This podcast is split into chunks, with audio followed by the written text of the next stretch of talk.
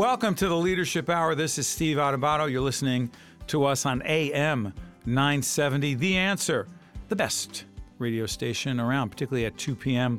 on Sundays afternoon, uh, Sunday afternoons. I'm here with Mary Gamba, my co-host and colleague. Mary, how are you doing today? I'm doing really great, Steve. How are you? It's another beautiful Sunday. People are listening to us on the radio right now, or they can also check us out on the podcast. By the way, where can people get the podcast? The easiest way is to go to stand-deliver.com and it'll link right from there. You can listen to all the past shows that we've done and episodes and a bunch of great free articles and leadership tips and tools. By the way, I didn't hear that. What was the website again? stand-deliver.com. I was joking. It's stand, S-T-A-N-D. you scared me. I thought I got it wrong. No, you didn't. You got to write stand-deliver.com. .com. And when Mary talks about um, articles, those are articles that I've been writing for years about leadership and communication related issues. And also you can check out my book, Lessons in Leadership, um, excerpts on the website, and you can purchase it there as well.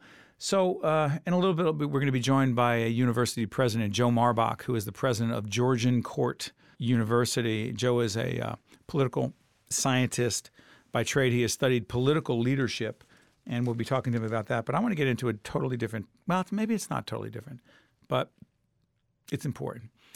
So I read an article. This particular article came from the New York Post, which I read every day, as well as the New York Times, so I can see two different views of the world.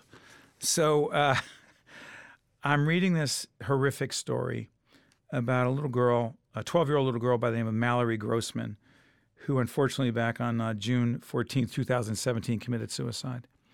This little girl, you're going to ask, what, what, why Steve talking about this on the Leadership Hour? And you, it'll be clear in just a moment. So, Mallory, this uh, beautiful little girl, 12 years old, a gymnast and athlete in her school, was being terrorized and bullied by other kids, both face to face and on social media. A whole range of direct confrontations with other students who said to her, Mallory, when are you going to kill yourself? on social media, tweets and Instagram uh, posts, if you will, that said, Mallory, you have no friends.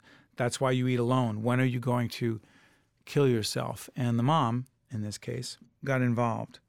Her mom said that they went and actually spoke to the principal of the school. And um, check this case out. It's uh, Mallory Grossman.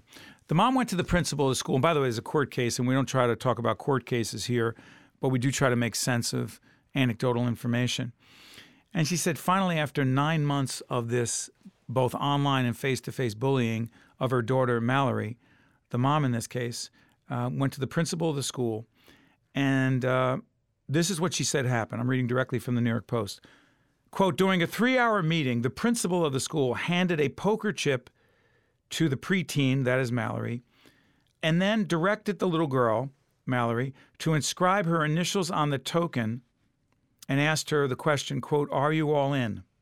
Mallory was humiliated, according to the suit. According uh, to the principal, uh, excuse me, the principal, according to the case, lacked any suggestions to punish the offenders, these other kids, engage their parents, but instead placed the bulk of the responsibility on Mallory's situation on Mallory. Now, I don't know how the court, this court case is going to play out, but say for a second, Mary Gamba, Steve Adubato here with Mary Gamba, say for a second that it's remotely true that this little girl was being bullied the way she was.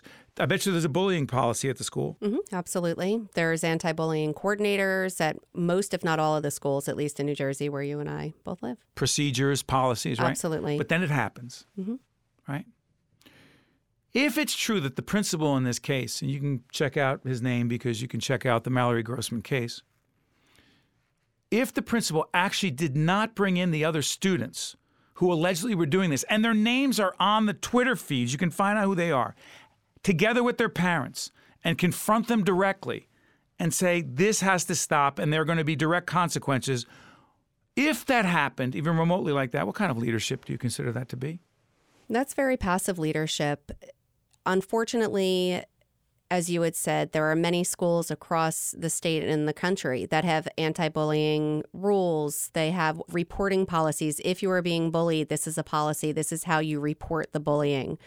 There But are they- laws on the books in the state legislature about bullying. That's all good and great, but when it comes to the implementation and to the human side of things, Leadership. that's the leadership part and and you had said what does this have to do with leadership and that's where the word that comes up is this has everything to do with leadership it has to do with practicing the procedures putting them into place realizing that Practicing it's what you people preach. practicing what you preach and don't just check off a box that said sure someone said that i needed to have an anti-bullying procedure. It's right there. You see it on my website. Here it is. We hired somebody. Joan is going to be doing the anti-bullying. We covered our to Joan. behinds. Go to Joan.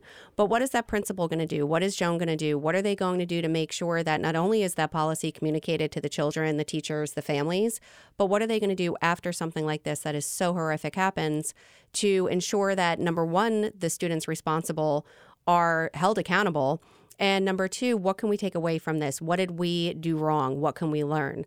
And that's where I think a lot of leaders just are missing the boat. Well, I want to be clear on a couple things. Several hours after this meeting took place between um, Mallory, her mom, and the principal of the school, Mallory uh, committed suicide.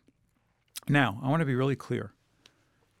I am in no, say, no way saying, we are in no way saying that there's a direct correlation in any way between the principal's alleged actions in this court case, which means he did nothing to deal with it in terms of the perpetrators and their parents, and what Mallory chose to do. We don't know what emotional issue she was having. We have no idea. But here's my concern I coach a lot of people, Mary, who know that there are real situations that need to be dealt with directly. But just say, for argument's sake, for the leadership hour, Steve Adubato here with Mary Gamba, say, for argument's sake, that the leader, in this case the principal, didn't call in the other kids, didn't bring in their parents, because frankly, it was too uncomfortable. And he didn't want the other parents to be mad or get upset because he was saying that their kids did this and he's showing them the tweets, he's showing them the Instagram posts. He has evidence that they said directly to Mallory, When are you going to die? Right? He didn't want to deal with that, just for argument's sake. How can you be? You ever imagine? Think about this. How do people even get into leadership positions if they don't have the character, the integrity, and the courage to take that stuff on because it's uncomfortable? Well, that opened up a Pandora's box as far as getting into leadership positions, whether it is in academia, if it's in law enforcement. Sometimes It could be in medicine. It could be in The chief medicine, business, accounting. the, the, the surgeon, the brain surgeon, the best brain surgeon becomes the chair of the surgery department. What training does he or she have to be the leader of that department? Exactly. Just because you get that title of principal, chairman, CEO, COO, CFO, whatever the title is, does not mean that you are equipped with the tools, the leadership tools to deal with real complex challenges. Title is not leadership. title is nowhere near close to being leadership especially in today's day and age where there we have social media everything is so quick back in the day you would have to wait for a newspaper or go home and watch the news at night everything is instantaneous and words hurt and actions hurt and things that people say about uh, one another so if it's in the workforce if it's in the school if there is not someone steering that ship and making sure that there are consequences for people's action it's going to have devastating effects But say, for argument's sake, that the principal has a good heart. He wanted to do the right thing, but didn't have the courage or the integrity or whatever to do it. Isn't it also the responsibility of those who put him or anyone in a position to lead who does not lead? Isn't it a failure of their leadership to put someone in a position where they were not equipped to be in the first place? Yes, and that's where the top down. If you are looking, say, in that situation, whoever put the And by the way, principal, legal court case, we have no idea what actually happened. I was just reading to you from the post, so go ahead. Exactly. And again, to apply it to a larger stage in terms of if we're talking about a corporation, the person who decides to put someone, say if the CEO decides to put somebody into a CFO position or a COO Right. position, they needed to have done their due diligence to know that that person is equipped with the tools and not just on paper. Of course, on paper, oh, yeah, they're, they're a CPA, they've taken every class, they even have a PhD. That doesn't mean anything. It does not mean that they have those human, the ability to be human and connect with their team. and courage. And I'll give you another example. I mentioned this in an earlier edition of the Steve Adubato Leadership Hour. By the way, go on our website, stand-deliver.com. You can check out past episodes, if you will, of uh, the Leadership Hour with Steve Adubato and my colleague Mary Gamba. I wrote about this in my book, Lessons in Leadership, which you spent two years helping me write with our colleague Victoria Eisenstein. There's a chapter in this book about great leaders taking responsibility, and here's why I'm raising it. And I said this on a previous uh, Leadership Hour episode, and we're going to talk to Joe Marbach, the president of Georgian Court University, about this question as it relates to political leadership. There is a guy who became the captain of a uh, is it a cruise liner? Is that what it is? Yeah, it was a cruise Um, liner. Okay. And it was Captain Shishetti, I think his name is. He was a great, if you will, navigator of a ship. Yeah, he could drive it. He could steer it. He could start the ship. He can get it from point A to point B, Technically sound. but it stopped there. What happened with Captain Shishetti when there was an accident on that cruise liner? Allegedly, he was in fact waving to people on the shore, mm-hmm. showing off with the boat, and the boat smashed into some rocks. Because he got The- too close to shore. because he got too close to shore. The boat was taking on water. Mm-hmm. What leadership traits did this very technically, allegedly technically sound captain who knew how to navigate a ship, supposedly, what kind of leadership traits did he take when it came to dealing with the thousands of people on the ship and how to get them off safely versus Captain Shishetti making sure that he got off Oh, yeah. safely? He jumped ship as soon as he knew. Even worse than him jumping ship, which I think when fight or flight, that reaction in all of us, of course, your instinct is going to be to save yourself. He didn't even let everyone know that the ship was sinking. If I'm recalling He that, not. and initially He jumped and into he a jumped lifeboat. ship and then said, "Oh, by the way, the ship is sinking." And I'm off the boat. Yeah, and I'm off not the even on the boat. boat. And I, I, you know, it was in the dozens of people passed away because of that lack of leadership. So here's the thing. What I was saying to Mary as we were getting ready for the leadership hour this week is that I've coached people to run better meetings, to make stronger presentations, more dynamic and effective presentations, to become more strategic thinkers, how to handle performance issues with your people. What I can't coach people, what I can't coach people, teach people to do. You'll never really understand it or become it based on reading my book or anyone's book on leadership, John Maxwell or any of the other great authors around leadership, Stephen Covey, etc. You can't teach courage. You can't teach integrity. Either you have it or you don't. And Captain Shishetti did not have it. I don't know about the principal in the case of Mallory Grossman.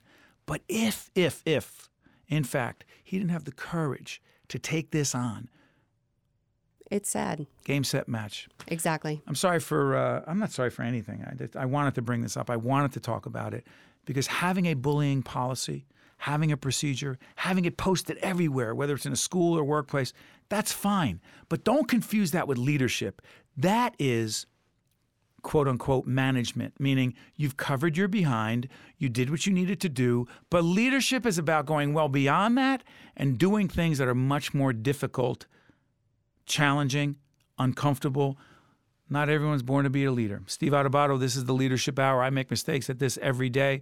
I'm here with my colleague Mary Gamba. We'll be back right after this with the president of Georgian Court University, Dr. Joe Marbach. This is Mary Gamba. If you want more leadership tips and tools, log on to stand-deliver.com. That's stand-deliver.com. This is Steve Adubato. You've been listening to every Sunday at 2 p.m. on AM 970, the Steve Adubato Leadership Hour. Actually, it should be called the Steve Adubato and Mary Gamba Leadership Hour because Mary's in the house. I wondered how many weeks it would take to get that credit. I'm extremely excited, and I'll have the graphic and the logo changed tomorrow. No, no, I was just saying hypothetically that we could call it that. I Oh. wasn't saying we actually will do that. Okay. Are you going to negotiate? By the way, we're going to have a discussion on leadership and negotiation in a future edition of the Steve Adubato Leadership Hour. Because let me just say this about Mary Gamba. We've been working together for 18 years. She has become a negotiator extraordinaire, and she was not in the beginning. She was uncomfortable. She wasn't that confident. She didn't ask for what she wanted. She would turn red when she asked for something. I was like, I don't think so, Mary. Let me just say, when we negotiate now, I'm afraid of her. Yes, and that's exactly how I want it. It's perfect. Anyone can learn new leadership uh, traits and skills, and the gentleman we're about to introduce teaches it, lives it. He is uh, a political scientist by trade, and today, uh, Joe Marbach, Dr. Joe Marbach, is in fact the president of Georgian Court University. Good to see you, Joe. Good afternoon, Steve. How are you? And how are you, Mary? I'm doing great. Thank you so much. By the way, Joe, real quick, uh, let folks know Georgian Court, the uh, territory you're in. We are in Lakewood, New Jersey, in Ocean County. Great. By the way, Joe has joined us many times on uh, State of Affairs, um, which is a program we do with public broadcasting as well as on FiOS. Joe actually joined us recently talking about a whole range of political issues. The second half of the Steve Adubato Leadership Hour is State of Affairs. Joe and some other really terrific leaders in the state will be on that as well on the I was going to say broadcast side, but we're broadcasting right now on the video TV side. Hey, Joe, can we do something different with you than we haven't not done with anyone else and talk, quote unquote, political leadership? Do you think, or in what ways? Let me ask it this way. Dr. Joe Marbach, Georgian Court University, in what ways is political leadership any different in your mind than leadership in a business or a nonprofit or a university? I think it varies significantly uh, because of who holds you accountable. Um, and the style of leadership you have to perform is different. Um, if you're in business, it's your stockholders, right? So right. oftentimes it's profit is the bottom line. If you're in a nonprofit or an educational facility like myself, it's essentially the students, the clients that we serve. But if you're a political leader, it's all of the above. You've got to take care of not only the folks who voted for you, but if you're an ethical leader, you've got to take care of everybody, whether they voted for you or not, because you represent all the constituents. It's everyone in your community, in your state, in your country. Mm, devil's advocate.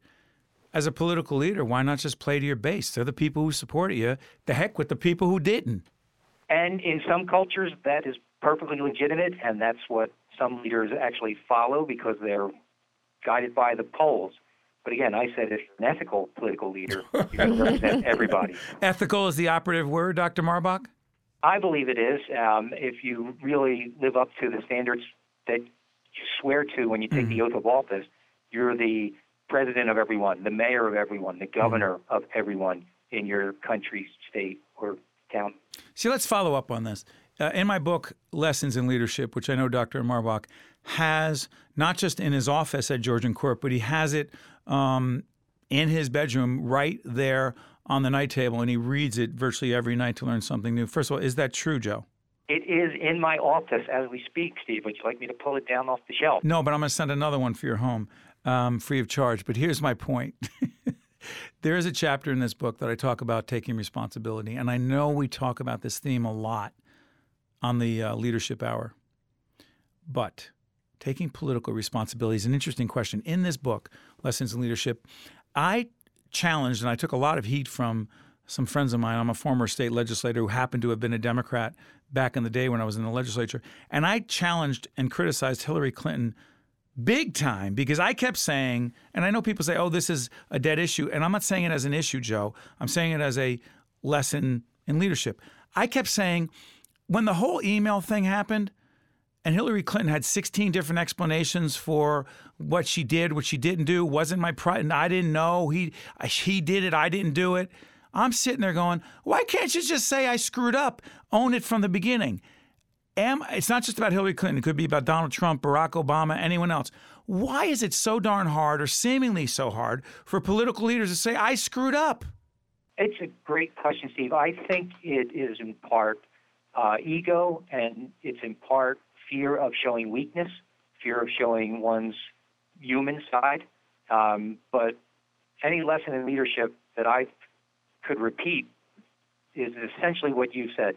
If you make a mistake, own up to it, move on, and you'll you'll be forgiven, and we can move on. But it's often like you know Watergate. The the cover up was worse than the actual crime. That's right. And I think that's what happens. And leaders get so tied into not wanting to appear to be flawed mm. that they're covering up for that with lots of different explanations and then they just kind of spin their own web of distortions and sometimes outright lies. Yeah, well, you know what's interesting? Again, this is not partisan, it's not political. I don't have a horse in any of these races.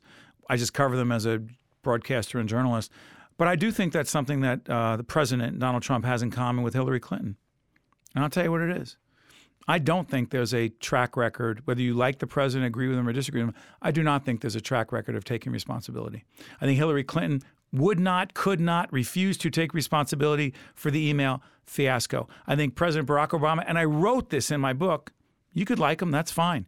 but I thought he did not take full responsibility for the screw up around the debacle known as healthcare.gov, the website that they couldn't pull off where you're supposed to get uh, Obamacare health insurance, but the website was never set up the way it should have. I'm not saying he was doing the website himself, but he put the people in place to do it. They never checked along the way uh, to find out where it was, and in the end, it was screwed up. I don't think he took responsibility, and truthfully, I don't think Donald Trump, my opinion, all the way back in the day when he was mocking John McCain, didn't take responsibility for it. When he mocked a reporter from the New York Times who was disabled, didn't take responsibility for it. I think Donald Trump believes that you don't apologize, and you don't take responsibility, because just as you said, Dr. Marbach, I'll get off my soapbox now, that it shows weakness. I don't think it shows weakness. Jump in, Joe. No, I agree, Steve. In fact, it actually shows the opposite. It shows strength. It shows an ability to learn from one's mistake and to move on. You know, who you fail to quote is Harry Truman. Where does the buck stop? Right here at my desk. You know, if you're at the top, then you're responsible for all of it. So whether it was technicians at you know the U.S. government that couldn't get healthcare.gov running, or you know it, it's the current president who um, is amazing in his ability to turn defeat into victory. So if we look at the current issues of separation of families, as we do this program, that's a complex issue. He kept saying it wasn't, again, not political. He said it's not me, it's Congress. You could have any view you want politically. But then he turned around and it was an executive order where he said he couldn't do it at first, then he did it. My only question is could, if the, Mary, mm-hmm. you have your own views politically. We're not going to turn this into a political show. But if the president had said, you know what? I miscalculated on this. I do want strong borders, but you know what? I didn't think it was going to turn out this way with the kids being separated, and I've got to fix it, and I learned from my mistakes. Would he look any weaker? I think that most leaders think that will make them look almost human when they want to be superhuman. They want to be in charge, they want to be confident. And I agree with what Dr. Marbach said. It's a fear of showing a weakness. And with Donald Trump, definitely it is ego that he wants. And with Hillary Clinton, I think it's ego. With almost all of the leaders that we're talking about, it's ego.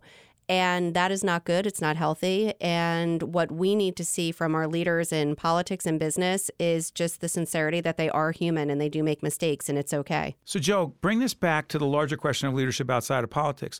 As the president of university, you make a decision. It turns out not just wrong, but there are consequences. Could you say to in front of your board, your students, your faculty, listen, I screwed up. It's on me. I own it. Doesn't that make you look weak? To some, it may, but I have done that and made that mistake. And uh, at the end of the day, the people who know and care about the institution actually appreciate it.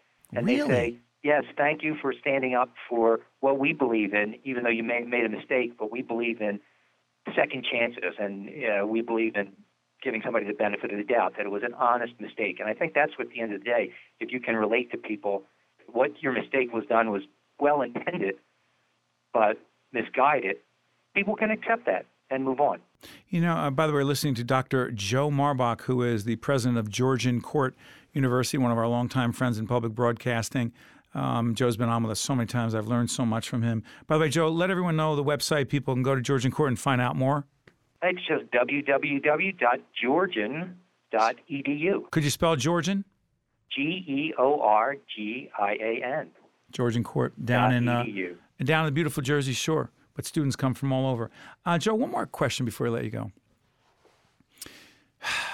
In in the book Lessons in Leadership, I often write about what we learn from our mistakes, and that true failure is the inability or the refusal to learn from our mistakes. Is that overly philosophical?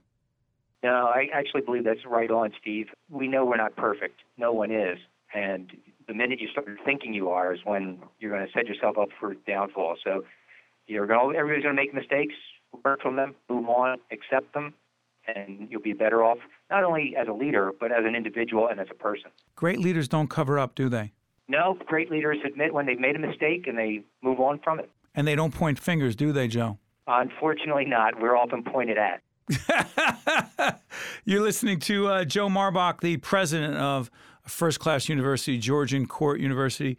Joe, uh, thank you, my friend. Mary, you want to say goodbye to Joe? Thank you, Joe. That was my pleasure. Thank you. Uh, always great having you. By the way, check out Joe Marbach uh, on State of Affairs with us. He, he's on an awful lot, and every time, like I said, we learn new stuff. Last time I was on with Joe, we talked about the tone of political discourse in our nation and how divided and polarized we are. Thank you, Joe. Take care, buddy. Good to have a good afternoon. You got it. Uh, this is Steve Adubato. Mary Gamba's here. We'll be right back right after this. This is Mary Gamba. If you want more leadership tips and tools, log on to stand-deliver.com. That's stand-deliver.com. Steve Adubato here. This is the Leadership Hour. I'm here with Mary Gamba. We are on uh, AM 970. The answer it is Sunday afternoon, a beautiful Sunday afternoon. Uh, you're listening to us. Uh, hopefully, everything is fine where you are in your home, and and uh, things are going well, and you are the leader of your home. um, Mary, real quick, biggest takeaways from listening to Mary Gamba, Dr. Joe Marbach. Your biggest takeaways definitely do not point fingers at others. Uh, the best leaders are those that accept responsibility, even if it was not their mistake, even if it was not their failure. The best leaders that I've seen, and you do it all the time on behalf of our team, if one of our team members makes a mistake and it may seem really egregious at the time, you will own it when appropriate and take responsibility because, in the end, you are the leader of the organization. As you said earlier, you put that person into that position and by doing that, not only does it show the employee or team member that you believe in them, you're also mm. there to support them as well. Yeah, let's follow up on uh, on this whole question. By the way, go on our website to read some articles I've written on the subject of leadership and responsibility at stand s t a n d dash deliver.com stand-deliver.com articles are free we don't charge a buck or two which some people do uh, but the book is there lessons in leadership if you want it as well um, Mary, real quick before I get to this question, Twitter and Facebook, mm-hmm. get that Twitter, uh, Steve Adubato. That's A D U B A T O. So you can follow Steve on Twitter, Steve Adubato, and then on Facebook, Steve Adubato, PhD. Okay, so here's what I've been thinking. Mary mentioned the whole thing of leaders take responsibility, not just for themselves and their mistakes, but team members. This is an interesting question. Real life situation just happened this week. We had, let's just say, a stakeholder of ours. I often call people stakeholders, people you have to have relationships with. We had a stakeholder write me an email, send an email to me and say that he or she had a less than great experience with one of our team members who we happen to think is a superstar. Mm-hmm. This is a superstar on our All team. true, yes. And this person said, you know what? I had an interaction with that particular person and it didn't go well. And I don't think that he or she handled it well. And I'm very upset. And I want you to know that. Now, my first instinct was to say, listen, I know so and so. He or she is terrific. This is ridiculous. But I remember the email I wrote, which was, I absolutely apologize for any situation that you perceived in this way. Um, that is not what our organization is about. I will speak to so and so about the situation. Um, what's the difference between owning it, which I did, and I fully apologized and took responsibility for it, but how about if I think our team member actually did? I'm not. This is hypothetical. If I think our team member did the right thing, where's the role for a leader in quote backing up your person, defending your person, versus throwing them under the bus? And is there a balance, which I was trying to strike there? There's definitely a balance. You need to first think of the organization and that key stakeholder, he or she, where they fit into the overall picture. So in that situation, you it's about needed, relationships. It's about relationships. We talk about hugging. Uh, our good friend Jack Mitchell. Jack Mitchell wrote the book "Hug Your Customers." Hug your Check customer. it out. By the way, great so book. it means just making sure that you are doing right by your key stakeholders, and if that means that sometimes you just need to own it on behalf of one of your team members, and now if that team member, if he or she really did do something that was either uh, we're talking about perceived, Mary. Perceived as uh, not professional or whatever the situation is then you do need to own it. And as you did, you were very specific to say that it would be addressed. It's not like you just said, oh, sorry, you said what you're going to do about it. But, but I want to push you a little further. That's a question of perception of as to how something was handled. And I totally mm-hmm. respect the other person's point of view. And the person on our team who was challenged in this uh, is a superstar, no doubt about it. What about when someone, okay, I deal with uh, accounting firms, law firms, hospitals, you know, all the people we coach. Uh, by the way, uh, real quick thanks, I'm going to put you on the spot. Thanks to all of our uh, stand and deliver clients, including oh, goodness. RWJ Barnabas RWJ. Health, Mhm. um, uh, Gibbons, the law firm. We have uh, Valley National Bank, The list uh, goes Hackensack on and on Meridian and on. Health. You got yes, any others? Uh, we've got Horizon. We've got uh, NJ Sharing Network is such a great friend to us. You can check them out as well. New Jersey Resources. And so the Kessler of great, Foundation and as the well. Kessler Foundation. So, so the reason, uh, yeah, we had to plug that because we can. So uh, here's the question: With some of our clients and others, you miss a deadline with a client, you get information wrong. It's not someone's perception of what went wrong; it went wrong. We screwed up. We lost you money. We hurt you. But the leader himself or herself didn't do it directly. How the heck, with a minute and a half or so left, how do you acknowledge it, take responsibility without throwing your staff person, your team member under the bus when they in fact screwed up? Sometimes you have to throw them under the bus, and that's okay. But you, people say leaders defend their people. you can def- you could accept responsibility. In other words, they did make a mistake. We dropped the ball on this, and you would say we. You wouldn't say, "Oh, Susan dropped the ball on that." You Oh, would oh, say, stay on this. We have a lot of ads. Uh, look at if you look at our, uh, our broadcast website at steve uh, steveadubato.org, steveadubato.org, you see a lot of our sponsors.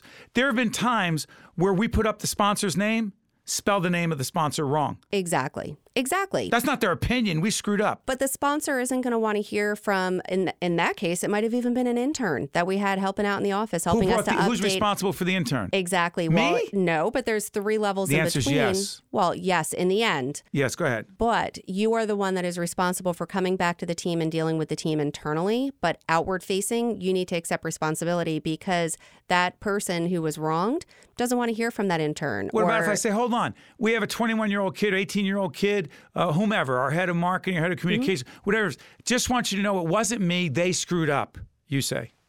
Is that good leadership? It is not. There is no. It needs to be a we. It needs to be that you need to own it as I well as a leader. it. Doesn't matter. You put that person in that position to either succeed or fail. You're going to take the credit if they succeed. Of course, you'll also say great job to them as well.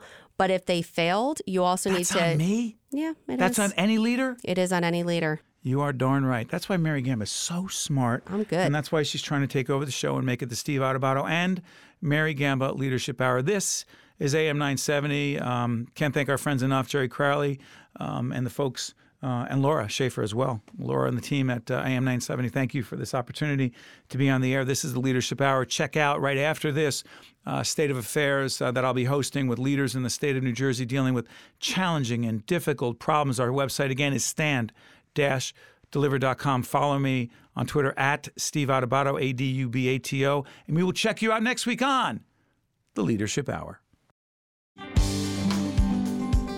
This is Mary Gamba. Stay tuned. We'll be right back with State of Affairs with Steve Adubato, where we look at the most pressing issues facing the state of New Jersey. This edition of the Steve Adubato Leadership Hour has been made possible by New Jersey Resources. Hi, I'm Patrick Dunican. At Gibbons, we believe that citizens need to be informed about the complex issues that affect their lives. That's why we're proud to support the programming produced by the Caucus Educational Corporation and their partners in public television. State of Affairs with Steve Adubato is brought to you from the Agnes Varis NJTV studio at 2 Gateway. Funding has been provided by the law firm of Gibbons PC, Johnson & Johnson, Englewood Health, Suez, water solutions to meet tomorrow's environmental challenges. NJ Best, New Jersey's 529 college savings plan. Turn a dream into a degree. And by New Jersey Council of County Colleges. Promotional support provided by the New Jersey Business and Industry Association and by Insider NJ.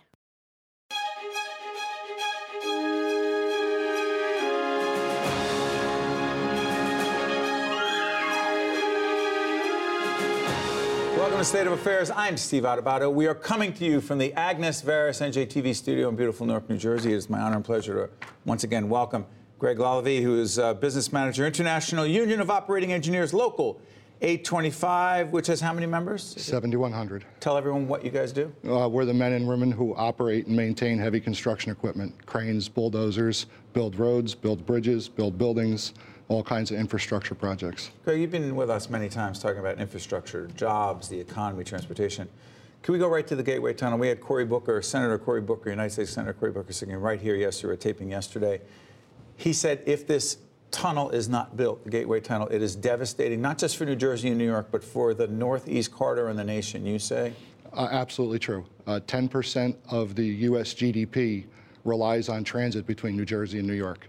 So if we don't get this program done, uh, that's the risk we're taking. What stands in the way? Because I thought that during the Obama, Obama administration, dollars have been set aside to do this. What has happened? Well, President Trump came in and said that there was no deal in place. Um, because it was Obama's deal, not his deal? I don't know the reason why, but okay. he said there was nothing in writing, so in his mind, there was no deal. Uh, so at the end of the day, I think we have to get all sides to come together and figure out what they will do so that we can get this thing done. So people can understand, Greg, um, why this is not an inside the beltway, if you will, Washington, or even a state house issue, that it affects everyone. Help people really understand that transportation, jobs, the economy. Well, we have to keep people moving, keep goods and services moving. If the Gateway program in its totality were to be built, uh, we're talking about the possibility of having freight rail into New York City, which would take trucks off the road. Um, it's, a, it's a big mobility issue, uh, which is uh, lost productivity. Um, you know, if we lost the trains uh, totally, there'd be an estimated $100 million a day in lost productivity. Let me give you another example. Say one of the tunnels has to be, quote unquote, shut down for repair. What happens? uh, we lose three quarters of our train capacity from 24 trains an hour to six trains an hour. It's devastating. How, how are people then going to get back and forth to New York City? I, it's right now that we move 450 trains per day between Newark and New York, 200,000 passengers. So if you took three quarters of them and had to put them in their cars on the road, uh, with the current traffic situation we have, um, it, it would be bedlam. Okay, so the Murphy administration, as we speak, we're doing this uh, literally a couple days, a few days before the budget is supposed to be struck on the last day of June. We don't know what's going to happen. We don't know if the government is going to be shut down. Cross our fingers, but that's not actually a plan.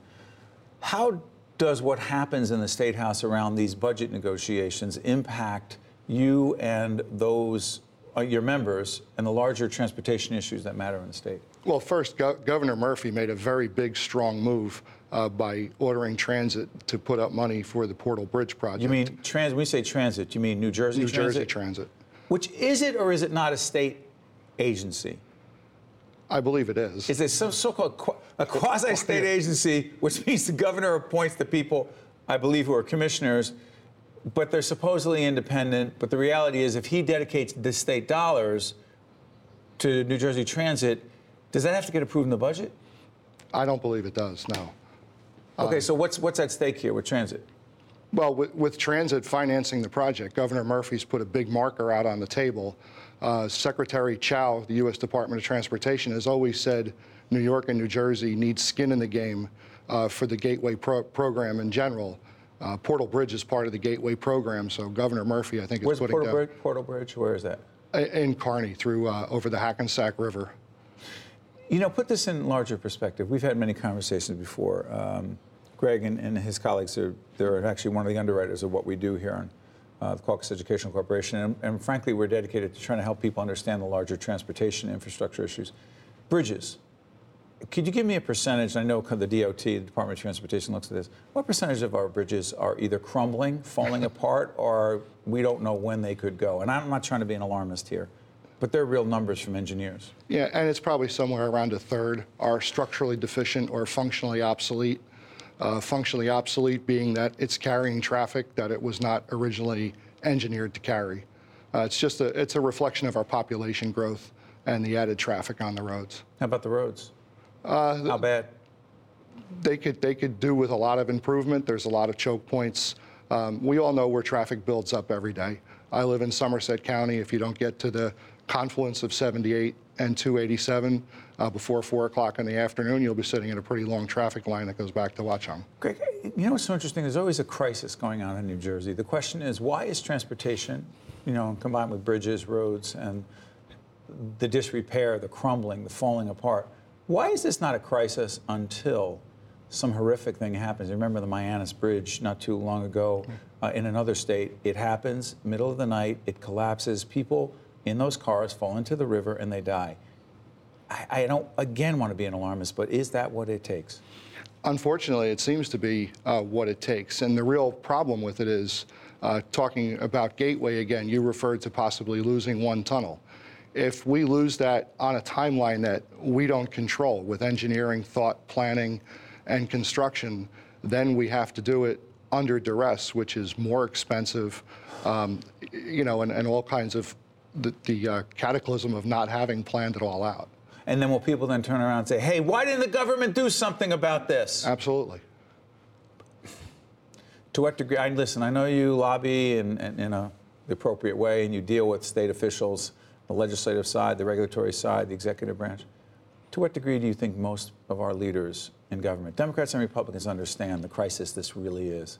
Well, two years ago, insofar as the state goes, when they when they fixed the transportation trust fund. I mean, put money in the transportation trust fund for Yes. long-term transportation projects. Go ahead. And with the set- gas tax. Yes. Go ahead. And, and set forth an eight-year uh, capital plan. So uh, Governor Christie and the legislators at that time, I believe, acknowledged what the problem was and took steps toward correcting it. Do you believe Governor Murphy and his team understand and are committed to these issues as well? I believe so. Yes. He, he campaigned on infrastructure very heavily. Greg Lalevee is a business manager with uh, the International Union of Operating Engineers, Local 825. People can go on your website and find out. Uh, do you know the website? I'm putting you on the spot. Do you know Sure. Oh yeah. It's uh, www.iuoe825.org. Hold on. Do that again. I U O E. 825.org. Greg, thank you, buddy. Thank you very much. Appreciate Steve. all the best. All right. Be safe on Thank the roads, you. everyone. This is State of Affairs. I'm Steve Adubato. We will be right back. You're probably in traffic. To see more State of Affairs with Steve Adubato programs, visit us online at stateofaffairsnj.org. If you would like to express an opinion, email us at info at caucusnj.org.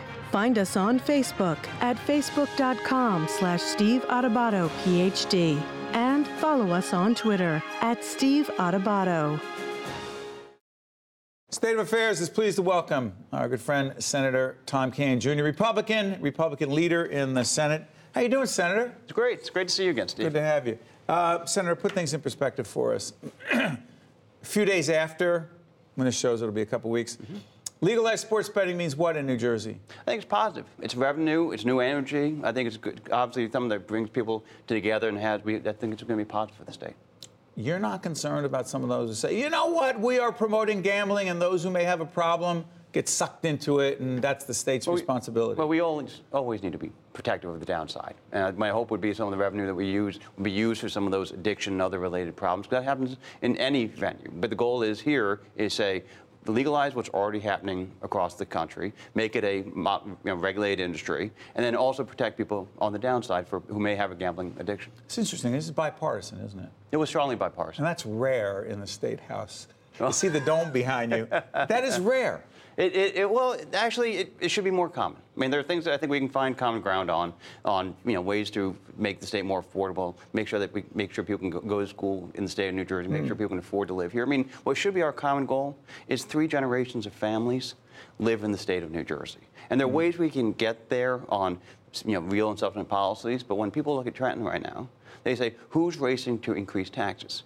You've got a Senate president that wants to have the highest corporate tax in the country, Steve Sweeney. Steve Sweeney. You have a, and a governor who wants to have the highest income tax in the country. And at a time when New Jersey is saying we want to attract people like Amazon, we want to attract millennials, we want to attract people who are going to be, you know, the wonderful citizens of New Jersey, that's sending the very wrong message. So it is, unfortunately, the Democratic majority is focused on increasing taxes. The Senate Republicans and, and others are saying, how do, oh, how do we constrain costs? I mean, can you imagine a state where people are saying our property taxes are affordable? Their educational opportunities, not only in the K through 12, but the you know the higher education uh, sphere as well. That's actually Which affordable and, and, and, unaffordable achieve- in the and- state and it's achievable in many What- cases. And if you can say, okay, I'm going to get my first job out of college in New Jersey. I'm going to get my second job in And New stay Jersey. in New Jersey? And stay in New Jersey. and I'm going to, you know, and, when I, and then I'm going to retire in New Jersey. Because think about this: the one thing people are talking about is they're saying right now, in five years, I'm leaving the state of New Jersey. Too many people are saying that. And the more people say Because that, it's unaffordable? Because it's unaffordable. And so what they're saying is, if they change that state in 10 years, I'm going to give the state a chance, that means they're not moving to Pennsylvania. Because people moving to Pennsylvania. Or Florida. Not to the weather. No, they're not moving to Florida. What do you mean not moving? Most There's no income tax most- there. That's true. But most people are moving to Pennsylvania or New York State. Because of a lower income tax? Because of the lower tax rate overall. Okay. And they don't tax retirement incomes, there are a variety of things like that. So you have people who are doing that But- at all ages. but And Senator, if, if you look at great companies like J&J. What does Right J&J now- have to do with it? Well, half, the think about this. Half of their employees, 8,000 are in New Jersey, half are in Pennsylvania. This last two, the They're in current CEO, last two CEOs are Pennsylvania residents. We've got to company in New. Brunswick? Yes, has half By the way, J&J employees. happens to be one of our underwriters. And it's, and it's a great company. It is a great company, But but half of its employees are in Pennsylvania. So what we have to do is this. Rather than send the signal out of Trenton, or whether it's Senate President Sweeney or Governor Murphy who's saying, let's increase spending, let's first have the conversation on how do you reduce costs? And there are ways we can reduce costs on the citizens in New Jersey very quickly, very responsibly. If you focus on ways we can have a real conversation on pension and health benefits reforms, you could save billions Okay, of we're- we're speaking with um, State Senator Tom Kean. He is, in fact, the leader of the, uh, the Senate uh, for the Republicans. Let's, let's do this. Steve Adubato here, and uh, the question is, you talked about the pension situation. Mm-hmm. We could save money if we uh, did what with the pension? Didn't you guys do that in 2011 with Governor Christie, together with the Democrats in the legislature? You were involved as well. You cut benefits. You changed all kinds of things about the public employee pension situation. Now it's still in an 80 billion dollar hole. What didn't you do right? actually, it was one third of the Democrats joined us. Okay, but- every but it wouldn't- Republican Senator, hopped on board. so what we need to do happened if now, you hadn't had everyone now, together. Now, what we need to do, we had strong bipartisan support. Yes, so what did, have including the Senate President, including Steve who, Sweeney. who was a leader in that fight and continues to talk about it because he was a leader at the time and since. But now what we need to do is look at the next generation. Right now, we, we've got to look at the health and pension issues. And folks say, right now, Obama said on the Cadillac tax for health care, for example, You're saying say public employees 36 should no longer get what you're calling a Cadillac health care plan. President Obama called it a health care plan. What should we It's be thir- doing? It's thirty-six thousand dollars. If we reduce it to the highest, like the equivalent of the highest corporate rate in the in this in the state, in that type of benefit level, you could save, according to uh, Tom Byrne and Healy, Who headed up the uh, pension commission? Yes, you could save 1.4 billion dollars a year on the state level. Now, if you look at this on the on the municipal and the county level and the school board level, it'd be an additional two and a half billion dollars in savings. So you'd be able to follow through responsibly. While you'd meet all of your But obligations you be hurting and all your public respons- employees who are not overpaid you, as you, it is? You would actually be, we, we can find common ground in this area. We found common ground in the past on a bipartisan basis. We can find common ground here. President, everybody from Republicans and Democrats alike want to say, if you focus on those individuals, we've got to honor the obligations to those, those employees, hmm. honor the obligations of taxpayers, because. You're at the end of the day, new they would have, they would, what would happen here is they would be able to spend less on a daily basis for their own health care. So it'd be more affordable for the taxpayers as well as the employees. It'd be a responsible approach that we, I think we can have strong bipartisan support on going forward, and be billions of dollars responsible. Do this, Senator. By the way, with uh, Senator Tom Kean, Steve Adubato here, I just want to ask you this real quick. Uh, higher education, uh, there was a study that was done.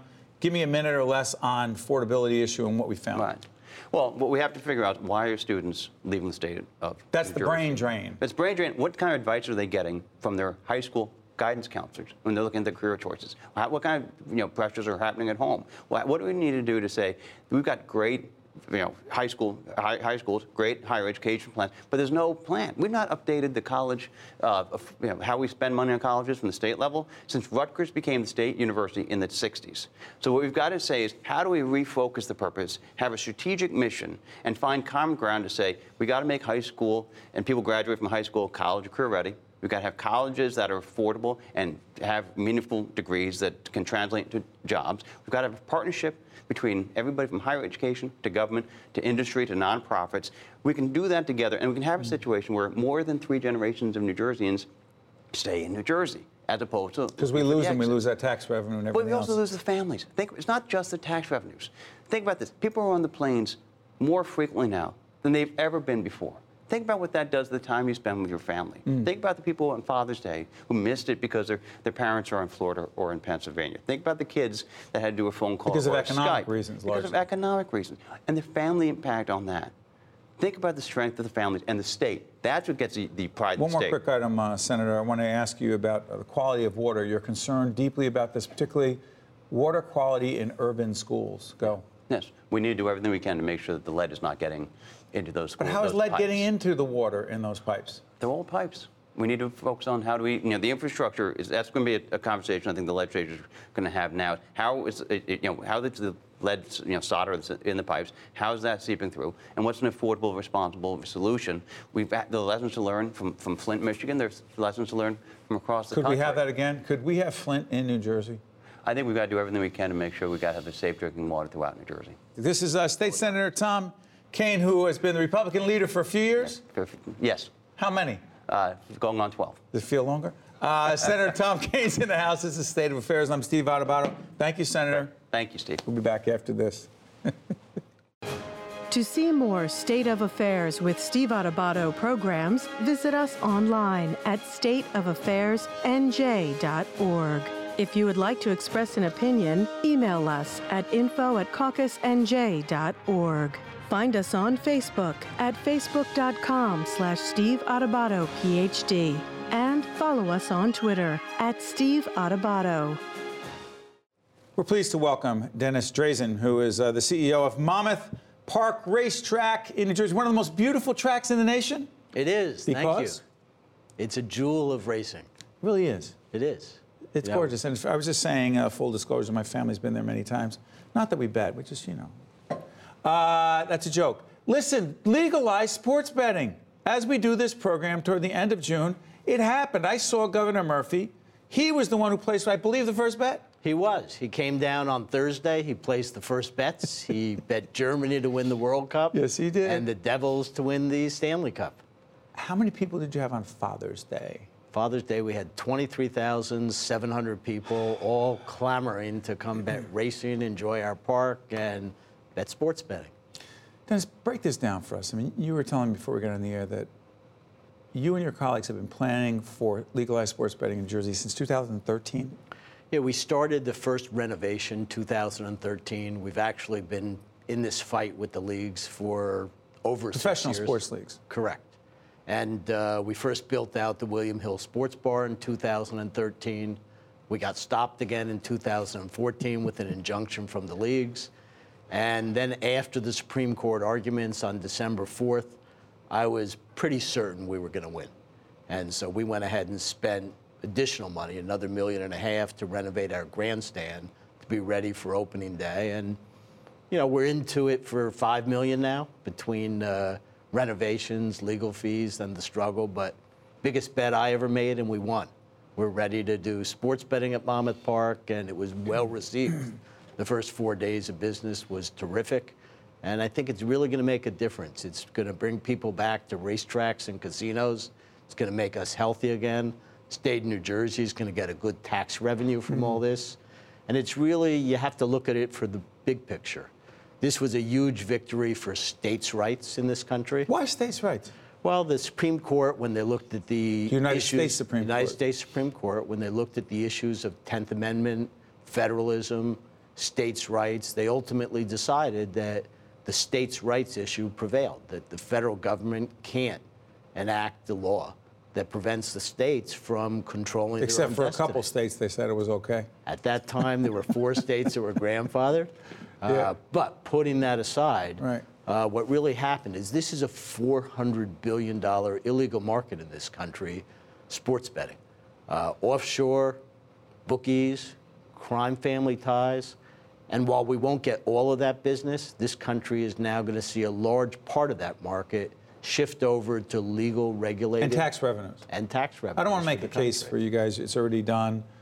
Um, but there will be significant tax revenues. Governor Murphy actually sat here on this set at NJTV uh, studio in Newark uh, before he was governor and talked about why he thought it was a good idea.